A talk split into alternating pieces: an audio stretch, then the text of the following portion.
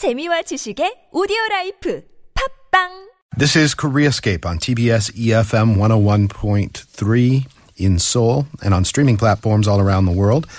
Generation Now is uh, the little corner of the program when I get schooled by Leah Young in what young people are thinking.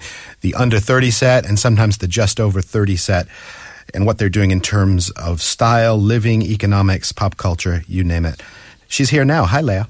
Good morning. Yeah, good morning. So, um, Such you a were- pleasant weather out there. isn't it? I mean, well, you were just complaining about it 30 minutes ago. well, it's an unusual long autumn. Usually it's summer forever and It's then winter now. right Yeah. away. But Finally, it's cold. It's not uh, Kyoto. It's actually uh, fall weather out there. Yeah, I was pretending to like this weather. Yeah. How can you? I punctured a hole in your facade. No, it is cold. It is a bit nippy, Mm-hmm. uh, which is good because I've been wondering, you know, how long is this planet going to warm up like this? Mm-hmm. So we've actually got, uh, the- a- a- and you had uh, a proper Chuseok break. yes. And uh, where are we going now? We're going to talk about um, what people are doing after Chuseok, or what? How do we how do we start this thing off? So I think people are still struggling with the 추석 연휴 증후군, the 추석 holiday syndrome, the Mm. po- post long holiday syndrome, aka 만사 귀차니즘 Junghookun. So, Easy for you to say. Yeah, after a national holiday or long breaks like Chuseok or Seollal, you just don't want to think about anything, and you can't believe that your normal, usual working life is real. It's like the Chuseok blues. Mm-hmm. So I see a lot of people reposting their already returned trips, saying like hashtag throwback to my 2016 trip, or really? hashtag at least I was happy at that time, or hashtag although I'm already working overtime and hashtag reality. It goes forever. It's a week later, man. really? They're still doing that? Yeah, I think people need more time sharing their griefs on their ever so long holiday period. But So, yeah. other than having an actual break, people would be fine at finding something or somewhere to substitute their troubles and being inspired. And today I'm going to talk about one. So this trend, I think people were not missing out on even during the break and after, where it was is always crammed. It's going to art museums, galleries, and exhibitions. Art museums, galleries, and exhibitions as a substitute for that vacation that mm-hmm. you miss. It's a little yes. mini vacation. mini vacation for like one or two hours. And young people do this. Yes, I go to at least two exhibitions per month. Uh, there are so many good ones to visit. You can search, for example, October exhibitions on the portal websites. And there's a list of everything with all the schedules and opening hours listed. So you don't have to be super hip or keen on what is happening in that field. It's easy to find. And I have a long listed plan to go each and every one. A long art gallery to do yes. list. However, How new is it? How new is it? Um, people in my age will remember that visiting a museum or an art exhibition was only for like a school day trip of torture or assignment that you don't care at all that makes you summarize these like description in the brochure and pretend it's your thoughts. I think everybody has done that at some point. but now, um, of course, we've all grown up and not only grown up, but we are matured into having better understandings about art or installations, and we are more uh, appreciating other thoughts and eager to learn deep about spe- specific persons or artists. And I think millennials are always up for seeking inspiration. Yesterday's day trip of torture has Mm-hmm. become today's mini vacation. Yeah, well, I have to say the industry has grown itself into much more sophisticated culture. The content and execution level every exhibition comes up with has really good quality and it's worth the money and time. And today there are many exhibitions that gears more closer to mass culture that makes people actually be interested to visit. So it's not just something nerdy or something just to show off. It's really something that you actually enjoy. Yeah, you know what? We had uh, the Art Dealers Association president of the United States in here the other week, Mm-hmm. and he said Seoul's really coming into its own as an art gallery uh, destination. Yeah. and we are always talking about this cool new exhibit that's just around the corner. Mm-hmm. Um, so there's a lot out there in terms of uh, what you can see, and it's a good sort of afternoon destination. Yeah, well, I recall the selection of the subjects or for the art museums and exhibitions like a decade ago, they were quite focused on only like fine art or paintings that were quite abstract and non-objective. So, as an audience, unless you are well educated, uh, you cannot help but feel the distance of the experience. But I think there's so many uh, choices and variety these days that you can choose from, especially in Seoul. It's it's getting a bit more accessible Mm-hmm. through the sheer variety and through the subject matter that's being. So variety of forms. Uh, there's there's plenty of it. What kind of variety are you talking about? So, uh, of course, a huge part of museums or exhibition lineups are still focused on fine art cr- collection from masterpieces of the world, renowned artists like Vincent van Gogh, um, Chagall, or Picasso. In fact, Claude Monet's exhibition is currently being held in Seoul. Photo exhibitions were very in trend, showing all the early to present works of one specific photographer. So exhibitions like uh, Linda McCartney and Ryan McGinley, who focus on capturing the moments in youth, were memorable exhibition hits in Seoul. And not only that, fashion brands had multiple successes, sharing their brand story and legacy through very stylish execution. Mm-hmm.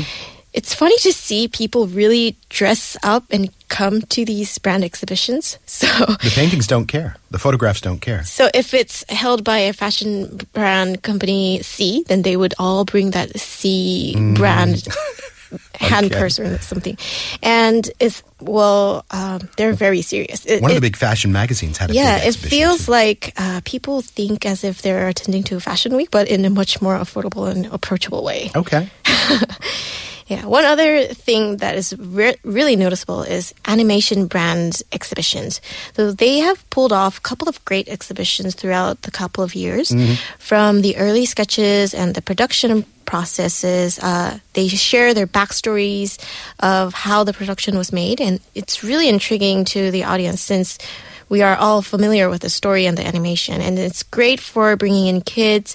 And the gift shops are amazing. I always end up spending so much money than Animation gift shops. Mm-hmm. Yeah. I, than I planned.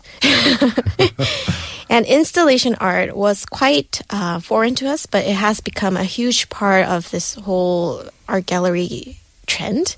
So the National Museum of Contemporary Art in Gyeongbokgung has always has great installations and the brick installation art exhibition is one that just opened in Seoul that I can see everybody's posting on social media. Brick.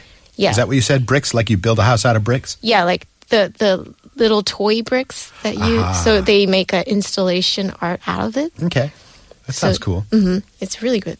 And the Shelby House, oh, it's a exhibition of this industrial interior designer, and it has a great backdrop, so you can see all these colorful pictures shot in this exhibition area and social media. So it's a colorful um, exhibition to visit.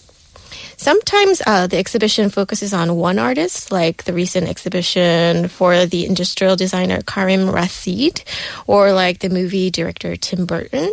But sometimes they're um, throwing the exhibitions in group projects, like in a compilation form. And have you been to some of these that I've just I love exhibitions Mm-hmm. and art stuff. There was one uh, at, at a famous museum in Hannamdong, which was like walking through lights. It was all light Mm-hmm, displays, and they arranged lights in really cool ways. Um, and it's, they're actually good dates, Yeah, I mean, you know, exhibitions. But I have to say, there's always a huge line there, especially the one that you mentioned, like the one in Hannam, the one in uh, Dongdaemun, the one in Gyeongbokgung. Even though you pre-schedule your visiting and book your tickets in advance, you still have to wait a good hour to just get in.